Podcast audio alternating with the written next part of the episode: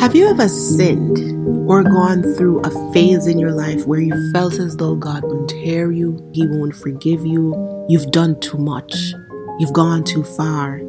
That's a lie that the devil tells us to keep us in our sins.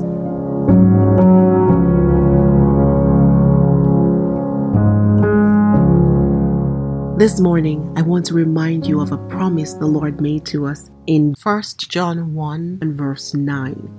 He says, if we confess our sins, He is faithful and just and will forgive us our sins and purify us from all unrighteousness. Can I remind you by way of this promise that it doesn't matter what you've done, where you've been, what has happened.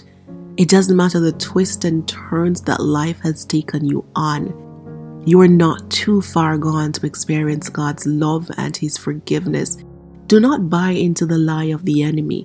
God saying, if you come to me and you confess, I am faithful and I am just and I will forgive you. He's not saying, mm, maybe I will, or depending on the situation, I won't. He's saying, no, if you come to me and you confess your sins, forgiveness is yours.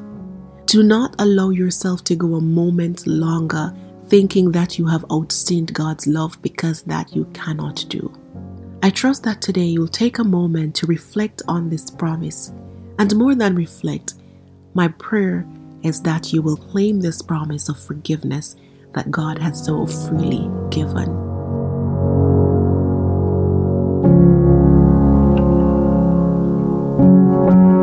Thank you for stopping by. Won't you come back tomorrow for another promise from the Word of God? Have a good day.